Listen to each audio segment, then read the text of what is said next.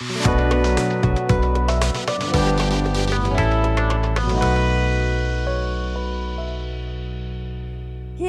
merhaba. Merhaba. Bu bölümü neden böyle açtım? Çünkü estetik konuşacağız. E, Evet. Sesimi de ona göre düzenledim. Aynen öyle. Şimdi bu bölüme botoks olmayan giremez. Öncelikle onu söyleyeyim. Dolayısıyla ben gidiyorum. Bye. Gerçekten benim de gitmem. Ama Kapatalım o zaman. Bir şey söyleyeceğim. Gitmeyebiliriz. Neden biliyor musun? Çünkü botoks olanlara sorduğunda hiçbir şey yok diyor ya. Hiçbir, Hiçbir şey yok. dokunuş yok. Hiçbir Bak dokunuş. kelime Benim- bu. Dokunuş. Hiç dokunuş dokun- yok. Ben hamile kaldım. Doğurduktan sonra dudaklarım böyle Böyle kaldı. kaldı. Şişti ve böyle kaldı. Ben böyle aa harika doğal estetik falan gibi. Yani e, hiç kimse kabul etmiyor zaten. Biz de kabul etmeyerek hemen burada kalmanın bir yolunu bulabiliriz. Elif'ciğim bugün seninle birlikte Hı hı. estetik konuşacağız ama işte birazcık tabii bunun en büyük parçası aklımıza gelen botoks. Bununla birlikte belirli şeyler var. Botoks sanatı. Belki Hı hı. işte çok ufak rolleri değişebiliriz. Ben minik bir tarihçeden bahsedebilirim. Hadi. Ama burada diyor ki bir New York Times e, yazısıydı bu. Başlık botoks sanatı. Altında da şöyle bir soru soruyor. Yüz kas felci kendini duygusal ve yaratıcı yaşamlarımıza nasıl soktu? Gerçekten Güzel bu bir soru. bu bu soru yani bugün tamamını buna ayırmasak bile mesela Nip Tuck vardı. Çok severdim o dizi izlemeyi. Hı hı. Sevdiğimiz şeyleri de söyleyebiliriz belki. Buyurun efendim. Şimdi e, botoksun ne olduğunu hepimiz biliyoruz herhalde. E, yüz felci yapan bir bakterinin temizlenip tamamen e, zararlı ögelerden ayrılıp e, yüz felci, kas felci yapması için e, yüzün vesaire farklı yerlerine e, enjekte edilmesi. Botoks aslında bir marka ama bu işin tamamını şimdi bir şey adı var, kimyasal adı var ama zorlayıp kendimi söyleyemeyeceğim. Herkes botoks diyor, biz de botoks diyoruz. Botoks aslında bunların birinin bir markası. Sonuçta bu yerleşmiş. Nereye yapılıyor botoks? İşte kaşımı çatıyorum, ortasında yarık var. Oraya yapıyorum. Kaşımı çatamıyorum geçici bir süre için. İşte kaz ayaklarım var. Gözümü kıstığım zaman orası kırışıyor. Oraya yapıyorum. Gözümü kısamadığım için artık orası kırışmıyor. İşte gece dişlerimi sıkıyorum. Ee, çeneye yapılıyor. Gece e, o kaslarımı kullanamadığım için dişlerimi sıkamıyorum. Çok terliyorum, kol altına yapılıyor gibi gibi. Böyle bir sürü uygulaması var. Şimdi burada tabii e, bunu niye yapıyoruz? Bunun arkasındaki motivasyon ne? Niye böyle bir ihtiyaç içinde 7'den 70'e? Çünkü botoks 20'li yaşlara kadar düştü biliyorsun. Yani senin neren kırıştı da nerene botoks yaptırıyorsun dememek lazım. Orada sen şimdi tarihçesinden belki daha fazla bahsedersin ama şöyle bir gerçek var. Eskiden sadece belli profesyonel işleri yapan insanlar, belli işleri yapan insanlar ekran önünde, herkesin önünde, herkesin eleştirisine açık, herkes tarafından yargılanır konumdayken işte sana şarkıcılar, e, mankenler, oyuncular, tiyatrocular gibi, sinema artistleri gibi çok az sayıda insan sürekli olarak kendilerini bizim yargımıza sunarken şimdi sosyal medyayla herkes aynı derecede eleştiriye açık. Şimdi sen mesela bir süredir e, YouTube'da bir program yapıyorsun. Önce bir program segmenti yapıyordun. Şimdi kendi programın var. E, ve bence çok değerli e, ve insanların bu ülkede çok da sık konuşmadığı şeylerden konuşuyorsun. Eminim ki altına gelen yorumların en azından bir yüzde 15-20 belki 25 dış görünüşünle ilgilidir. Saçın Tabii, niye tabii. öyle, niye öyle giydin, işte Tabii. kilo almışsın, kilo vermişsin, anoreksiya mı oldun, işte dobiş mi oldun? Yani şimdi ben orada sana dış görünüşümü sunmuyorum ki. Ben oraya güzel kadın olarak, güzel erkek olarak, işte ne bileyim kübik bir sanat eseri olarak çıkmadım ki. Niye sen benim bu görünüşümü eleştiriyorsun? Ben sana kendimi görünüşümle sunmadım ki deme şansın yok. Çünkü görsel bir mecrada sunuyorsun artık. Ve bu görsel mecrada hepimiz, kimimiz 50 takipçisine, kimimiz 50 milyon takipçisine sürekli olarak kendini sunar durumdayız. O yüzden de eskiden mesela bana çok yakışmayan bir şey giydiğimde annem bu sana hiç olmamış derken ya da kız arkadaşım bu ne kız derken sen kilo mu aldın derken şimdi milyonlar söylüyor. Herkes birbirine bunu söylüyor. Ve bu ne yapıyor? Öğretilmiş bir güzellik standardı var. Güzellik standardını e, sokaktaki lise öğrencisine kadar maruz bırakıyor. Bu da ne yazık ki botoksuz olmayan giremez noktasına getiriyor. Soruyorum neden 50 yaşında bir kadının güzel, bakımlı, dinç, arzulanır olmak için kırışıksız olması gerekiyor? Soruyorum sana. Hiç ben orada olmadığım için yani kanal ve kafa olarak. Şimdi anatomimiz şu an için böyle. Yani var olan vücut yapımız belirli bir yaşta işte doğuyoruz, büyüyoruz, gelişiyoruz. O her şeyin çok güzel olduğu bir dönem var. E işte e, ne bileyim 15 ile atıyorum 30 yaş arası. Hayır Elif'ciğim şimdi bir güzellik standardı var. Bazı insanlar güzel doğuyor, bazı insanlar güzel doğmuyor. Şimdi güzel burada mevcut standartlardan bahsederek böyle bir eşitsizlikle başlıyorsun zaten hayata. Ya ama ben hiç böyle düşünmemiştim yani. ya sen Maalesef zaten doğuştan güzel doğmamışsın. Çekil evet. git. Böyle bir şey olabilir mi? Bakın güzellik algısını veya ihtiyacını bizde yaratan şey ne ki? Yani mesela sen şimdi aynaya bakıyorsun ve ben çok çirkinim diyorsun ya. O çirkinimi Çirkin neye olduğunu sana başkası söyledi. Sen Başkasından öğrendin çirkin olduğunu zaten. ya çok acı değil mi? Öyle. Baksana. Dove'un reklamı vardı ya. Skeç yapıyorlardı. Çizim Hı-hı. FBI profilleri. Hı-hı. Hatırlıyor musun Hı-hı. onu? Hatırlıyorum. Her kadın kendini olduğundan daha çirkin tarif ediyordu. Adamın çizdiğiyle kadının Hı-hı. kendisi yan yana geliyor. Aslında daha güzel. Kendimizde kusurlar bulmaya çok bayılıyoruz. Şimdi bu konunun ne kadarı konforla ilgili yani kendine konfor yaratmakla ilgili ne kadarı ihtiyaçla ilgili bence önemli olan şey bu. Yani işte bu olursa kendimi daha iyi hissedeceğim. Göğüslerimin daha büyük olmasını istiyorum. Hı hı kendimi daha iyi hissedeceğim. İşte burnum biraz daha böyle olsun. Keşke dudaklarım biraz daha kalın olsaydı. Şimdi burada herkes her şeyi isteyebilir. Burada bir sorun yok. Ama bu normları kim yaratıyor? Hı-hı. Veya e, şimdi ben mesela dün gece bir belgesel izledim bu bölüme hazırlanırken. Biraz ondan bahsedeyim mi? Bahset mesela tabii. orada diyor ki bu arada ondan bahsetmeden önce geçen gün canlı yayında Cüneyt Bey'le bu konuyu konuşuyorduk. Dedi ki bir arkadaş ona demiş ki artık insanların yüzde dördü gerçek. Yani bir insanla tanışıyorsun tamam. Ya Instagram'da çok güzel anladın mı? Filtrelerle, makyajlarla. Öyle makyajlar var ki Elif sildiğin zaman altından başka bir insan çıkıyor. Tabii, yani tabii, asla tabii. o değil. Anlatabil işte 5 kilo bir şey sürüyor zaten artık estetik olmasına gerek kalmıyor. Anlık estetik yani işte kontürler şunlar bunlar. Şimdi bu şeyde diyor ki belgeselde tarihçesinde şöyle bir şey söylüyor. Birinci Dünya Savaşı'nda diyor çok fazla deformasyon yaşadı insanlar diyor. Yani hayır yaralandılar diyor. Çok fazla insan hayatını kaybetti ama hayatta kalanlara bir çözüm üretmek için aslında estetik operasyonları hayatımıza girdi diyor. Bu hmm. insanlara görünüşleriyle ilgili daha konforlu. Yani inanılmaz harika bir burun yapmıyor ama burnu Aha. olmayan birine burun yapıyor gibi ya da işte Aha. ne bileyim o şeyleri anlatmak istemiyorum. Gösteriyor böyle görüntülerde. Bu böyle başlamış. Sonrasında 1900'lü yılların başından bahsediyoruz. Sonrasında bir şekilde bu ihtiyaca dönüşecek bir şekilde tabii ki reklamlar, tüketim algıları, markalar, işte toplumlardaki kitlesel iletişim araçları çok yaygınlaştıkça tabii senin normları... gözüne sürekli güzel, güzel, bu çirkin, bu güzel diye normlar yaratacak imajlarla dolduruyor aklını. Bu, bu böyle yayılıyor. Sonra 90'lı yıllarda Amerika'da bir şey oluyor, güzellik yarışması oluyor. Fakat güzellik yarışmasında yarışmadan önce estetik operasyonlar oluyorsun. Yani çok çirkin bir şekilde katılıyorsun. Yani buradaki çirkin ne demekse tekrar tırnak içine alıyorum. Hı-hı, Kendine hı. göre kendinin beğenmediği bir versiyonuyla katılıyorsun. Orada uzmanlar var, bir psikolog var, bir şey var. Tabii biliyorsun ki bunların bir de psikoloji boyutu var. Aslında Hı-hı psikolojimiz bizi yönlendiriyor burnunu düzelt diye. Ondan sonra işte bir yaşam koçu vesaire var. İnsanları orada yeni bir formuna kavuşturuyorlar. Sonra diyorlar ki yarışabilirsin. Yarışıyor. Ve orada görüntüler gösteriyorlar. CNN falan programın sunucusunu topa tutuyor. Ya öyle üstüne gidiyorlar ki insanların. Fakat şöyle bir şey oluyor Elif. Birinci sezon bitiyor. ikinci sezon başvuruları almak istiyoruz diyor. Gazetede yayınlanıyor. 500 bin kişi başvuruyor. Doğru. Belgesel diyor ki İzlanda'nın nüfusundan fazla.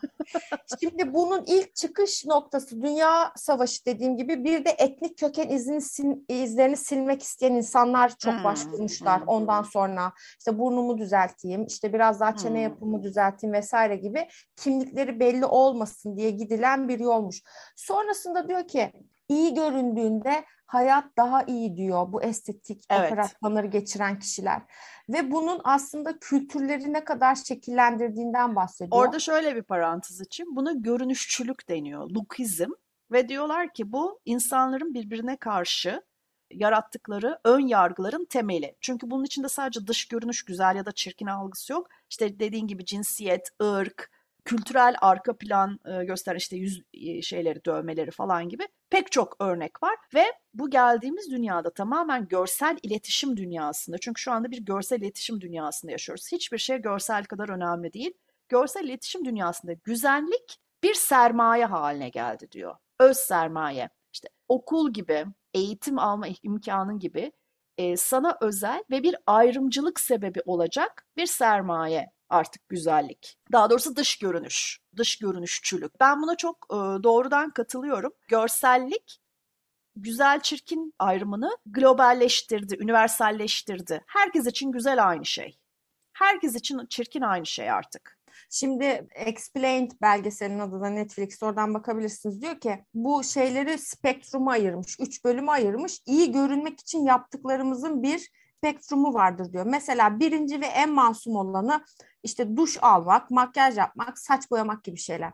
Gerçekten saçında beyazlar çıkıyor, memnun olmuyorsun ve boyuyorsun yani. Estetik kaygından dolayı aslında bunu yapıyorsun. Aynen. Ondan sonra işte diyor ki bu biraz daha diyor ileri gider diyor. Bir sonraki aşamada diyor artık diyor botoksa gidersin diyor. Hı hı. Ondan sonra işte operasyonlar giriyor işin içerisinde. Ameliyatlar üçüncüsünde en çok şeyinde. Burada tabii ahlaki yargılardan da etikten de bahsediyor şey olarak. Şimdi kültürlerde çok ilginç şeyler çıktı karşıma. Mesela biz seninle Kore bölümü yaptığımızda Kore güzellik ürünleriyle ilgili orada sen mesela Koreli kadınların neydi o glass skin olması ciltlerinin cam gibi olması gerektiği, porselen gibi olması gerekliliğiyle ilgili bir psikolojik zorunluluk yani normlar onu öyle yönlendiriyor. Burada diyor ki Güney Kore'de 20'li yaşlarındaki her üç kadından biri estetik yaptırmış. Yaptırmış. O ya da bu şekilde yaptırmış. Wow. Brezilya Brezilya poposu diyor. Bu bir Hı-hı. tutku oldu ve bütün dünyaya yayıldı diyor. Mesela öyle bir dönem olmuş ki siyahi insanlar arasında eğer poposu yeterince büyük değilse sen siyahi olamazsın. Bizim ırkımız böyledir falan gibi işte bizim genlerimizde bu vardır gibi yargılananlar oluyormuş ve bu insanlar da kendi içlerinde böyle bir şeye düştükleri için gidip kendilerine popo yaptırıyorlarmış. Hatta o dönemde çok ünlü bir doktor çıkmış ortaya. Brezilya poposu yapıyor adam. Şeyi bu yani uzmanlık alanı bu. Ve Sana... sonra Bununla ilgili bir şey söyleyeceğim. Annem e, bir ay kadar önce bir e, ameliyat oldu. Diz kapağı evet, ameliyatı çok oldu. Çok teşekkür ederim. E, ameliyat olduğu hastanenin reklam edecek kadar önemli ürünlerinden biri Brezilya poposu. İnanılmaz. Gayet ciddi bir özel hastane. E, ameliyat olmak üzere e, 80 yaşındaki anneni götürüyorsun ve ilk karşılaştığın şey bir Brezilya poposu reklamı. Ama şimdi demek ki bu e, buraya gelmiş 20 yıl sonra 30 yıl sonra da olsa Türkiye'ye de gelmiş bu Brezilya poposu akımı. Çünkü diyor ki ne oldu? Yeni takıntımız TikTok'ta çok yeni bir linç kampanyası oldu biliyorsun. İşte bir fitness gurusu ve poposuyla ünlü bir fitness gurusunun çekim öncesinde poposuna o yastıklar var ya hani popoyu tombul gösteren Titan'ın içine onlar sokulurken, evet. o yastıkları yerleştirilirken bir backstage videosu çıktı. Perde arkası, sahne arkası videosu ben. çıktı. Ve e, bu insan yıllardır bana popomu nasıl öyle yapacağımı fitness yoluyla öğreten insan. E seninki Ama de popos... değilmiş bacım ya. Ama madem nasıl? öyle, madem öyle ver o yastıkların linkini kaydırayım alayım. Acısız, ağrısız, daha ucuz her şeyden önce. Bak şimdi burada diyor ki Tabii bu nasıl oldu Elif? Kim Kardashian poposu denen bir gerçekle yüzleştik. Ama onun öncesinde J-Lo vardı. Yani Jennifer Lopez poposu, kalçası daha doğrusu. Ya buna popo demek mi daha doğru, kalça demek mi daha doğru? Terminolojik olarak bilemiyorum ama sonuçta bu yani bir popo. Bir, yani bazıları bundan çok rahatsızlık duyarken bazıları da bunu bir övgü mekanizması haline getirme yoluna gittiler. Burada diyor ki Brezilya poposunu henüz yaptırmış bir kadına soruyorlar.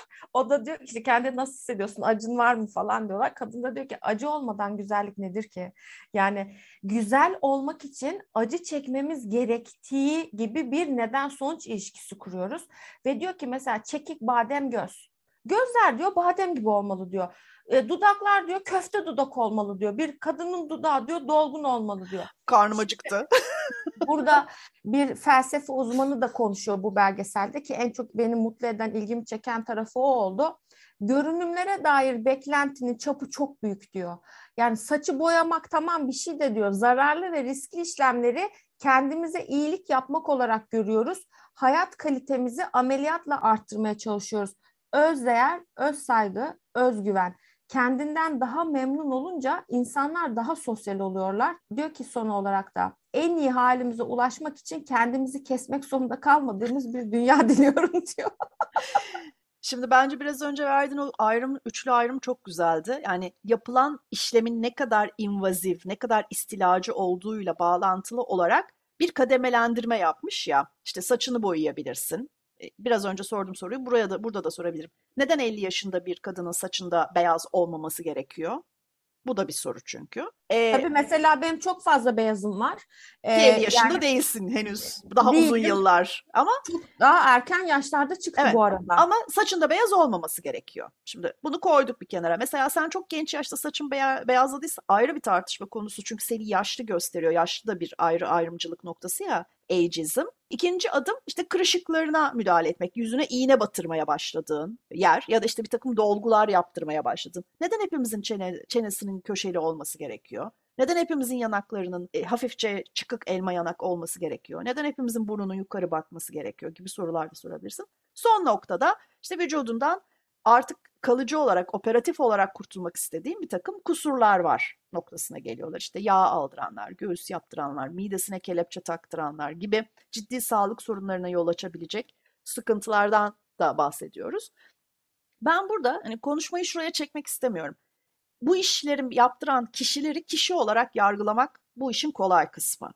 Çünkü benim birey olarak toplumsal olarak 10 neredeyse 5 yaşımdan beri bana öğretilen güzellik yargılarına ancak bir yere kadar baş edebilirim. İşte herkes bir noktada pes ediyor. İşte ben saçımı boyatıyorum, e, işte öbürü botoks yaptırıyor, diğeri estetik operasyon yaptırıyor. Ben kişilerin bunları kendilerini daha iyi hissetmek, daha bütün hissetmek için bunları yaptırmak zorunda kalmasını sorguluyorum. Neden yaptırdıklarını sağ... Çünkü ben de yaptırıyorum.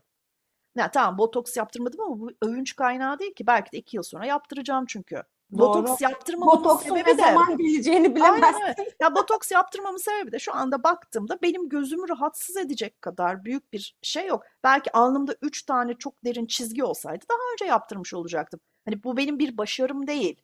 Bu genetik mirasla alakalı bir şey. Ne bir kadar ileri gideceğini bilemezsin çünkü her gün sana yeterince güzel olmadığın söyleniyor ve herkese söyleniyor. Bu konuda pek çok hepimizin güzellik sembolü olarak gördüğü modellerle yapılmış söyleşiler var biliyorsun. Ne kadar kendilerini beğenmediklerini duyuyorsun. Tabii burada bir başka konu da şu Instagram filtreleri.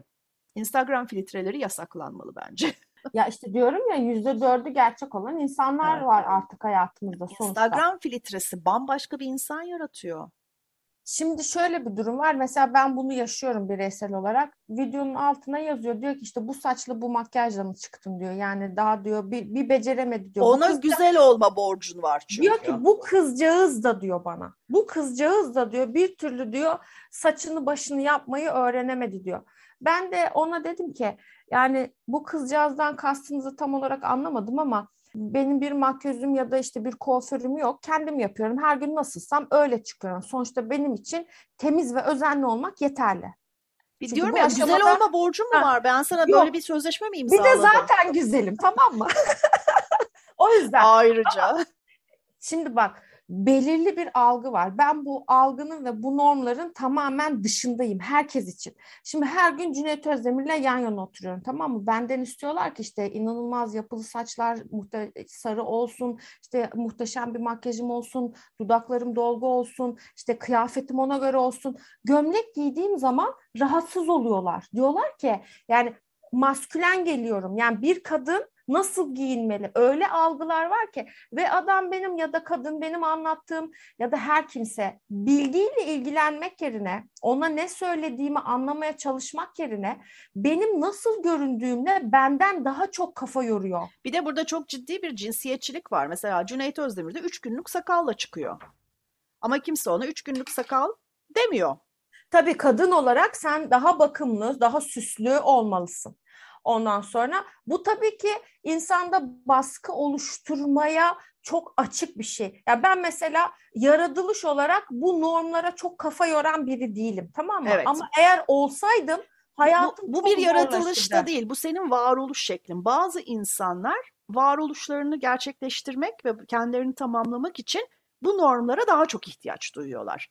Yani bu senin eğitiminle de alakalı, sosyoekonomik statünle de alakalı, ailenle de alakalı. İşte dediğim gibi 5 yaşından beri duyduklarınla da alakalı. Şimdi sen 5 yaşından beri sana sürekli olarak ay sen çok güzelsin, çok güzelsin dediğini düşün. Sen güzelsin. Bu senin varlık sebebin. Ve bir gün gelecek eskisi kadar güzel olmayacaksın. Hayatın gerçeği. Bununla nasıl baş edebilirsin? Bu çok zor bir konu. Çok tehlikeli de bir konu bence. Evet. E bir Çünkü- sürü hastalık var bununla ilgili biliyorsun yani. Tabii Yani- ki tehlikeli. Ama Bir- Elif bir noktada da bunlar çok ciddi bozukluk. ekonomiler yaratıyorlar. Çok. Yani bu insanlar birer ürün aslında. Çok. Ya aynen. bu insanın vücudunu tedavi ediyorsun ama ruhunu tedavi etmen gerekiyor sonra. Ya çünkü öyle yaralar almış oluyor ki onları aşmak için de binlerce seansa gitmesi gerekiyor. İlişkilerinde problem yaşıyor. Kariyerinde belki istediği noktaya gelemiyor. Bir noktada yaşadığı ayrımcılık duygusundan dolayı kendini gerçekleştiremiyor. Olması gereken yerden çok daha farklı bir yerde buluyor. Belki insanların hayatını, kaderini değiştiren bir noktaya kadar gidiyor bu. Ve bence bu bir insanın ne kadar zeki, yetenekli olduğuyla da Hiç çok değil, ilgili bir şey değil, değil. Herkes bu tuzağa düşebilir. Düşüyor. Çünkü, Çünkü- bir noktada ego denen bir şey de var bizde. Yani Çünkü unutma kozmetik endüstrisi korkunç büyük bir endüstri. Korkunç parası olan bir endüstri. Ve tek amacı aslında seni eksik hissettirmek ki daha fazla ürün alasın. e, tabii yani şimdi e, ben mesela şey Bana neden güzel olmadığımı söylüyor her gün her kanaldan. Ki güzel olmak için ürün alayım. E, Tabii ürün alman lazım. Tabii ki ben şimdi sana anımı anlatayım. Bunu kadınlar da yapıyorlar ama. Mesela Çok. ki, Kadın "Hmm, kadının kurdudur gerçekten. Fondöteninin rengi tenine uygun değil. Bunu böyle açık alacaksın. Üstüne bir ton koyu pudra alacaksın. İşte ben de dedim ki tamam dedim neymiş bu iş dedim. Ben bunu bugün çözeceğim dedim. Gittim tamam mı bir şeye. Makyaj malzemeleri satan yere. Bak şimdi o kadar bilgisizim ki bu konuda. Kız bana seçiyor işte diyor ki şimdi diyor yüzünüze fondöten seçeceğiz diyor. Elimin üstüne sürüyor. Diyor ki yanağınızın yanına koyar mısınız diyor. Oradaki renk şeyine bakacağım. Peki tamam. Ondan sonra işte boyunda falan başladı ilk. Sonra concealer gözaltını deniyoruz. Tekrar elime sürdü. Diyor ki elinizi koyar mısınız? Ben böyle kaldım. Diyor ki hanımefendi diyor gözünüz için bakıyoruz ya şu anda diyor. Gözünüzün hizasına koymanız lazım diyor. Şimdi ya ben baktığın zaman bir zeka seviyesine sahip bir insan tamam mı? Ama makyajla ilişkim o kadar yok ki orada hangi ölçüye koymam gerektiğini ve sonra o bana söylüyor. Ve ben o kadar yoruldum ki Elif. İşte e, cildin için primer alacaksın, göz kapaklarının için primer alacaksın, Hı hı. öncesi yani. Hı hı. Dudağın için ayrı alacaksın. Üç tane farklı baz. Bir tane fondöten alacaksın. Üstüne pudra alacaksın. Gözünün altına kapatıcı alacaksın. Farını, kalemini, rimelini alacaksın. Allığını alacaksın. İşte belki kontür yapman gerekiyor. Aydınlatıcı sürmen gerekiyor. Bugünkü Üstüne- ekonomide 25-30 bin liraya doğru gidiyorsun şu Üstüne anda. bir de sprey sıkacaksın sabitlemek için. Bir de Çok şimdi önemli ben canlı yayına çıktığım için ciltte parlama oluyor. Parlamayı önleyici falan. Kıza dedim ki ne yapıyorsun dedim ya liste gittikçe uzuyor. Böyle, elinizi korkak alıştırmayacaksınız. Madem diyor bu yola Ki ben girdiniz maaşımı alabileyim. elinizi korkak işte du- dudak kre şeyi de unuttum. Dudak kalemi bak bir de o var. Rujun var. Onu söyledim mi bilmiyorum. Listeyi şu anda birisi checklist yapsın. Şimdi bak bu çok uzun bir çaba. Highlighter demedin. Highlighter demedim Allah. Demedim. Highlighter'sız makyaj mı olur? Çekil. Ona şey dedim ben parlatıcı dedim. Adını yanlış söyledim. Ay canım ya. Hmm, yine olmadı. Bu arada ben inanılmaz makyaj koleksiyonu olan ve bu tuzakların hepsine tek tek tek düşmüş bir insanım. Bir şey Kimseyi niye bana eleştirmiyorum. yardımcı olmuyorsun. Tutup kolumdan Aa, beni götürsene Sord, bir. sordun mu bana? Burada ben varım kapı gibi. Benim bir arkadaşım e, banyoma girdikten sonra şey dedi. Buraya Sephora pop-up store mu açtı dedi.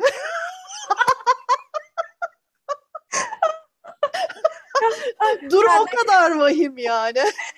Bendeki malzemeyi sana söyleyeyim. Bir fondöten onu da hiç sevmiyorum. Mecbur sürüyorum. Bir gözaltı kapatıcısı. Çünkü hemen abi bir gün şöyle bir şey yaptılar ya. Elif Hanım'ın göz altları morarmış. Kendisi hasta diye yazdılar ve herkes buna inandı. Geçmiş olsun. Geçmiş olsun, geçmiş, geçmiş olsun, geçmiş, geçmiş olsun.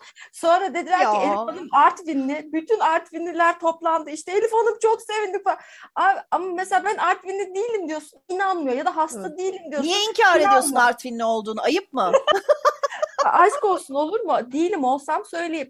Şimdi ne yaptım ben de gittim gözaltı kapatıcısı aldım. Çünkü işte buyurun topluk baskısı. baskı göz altlarım şey gözüküyor. Halbuki değil yani bana göre değil baktığın zaman. Öyle çok majör bir ihtiyacım yok.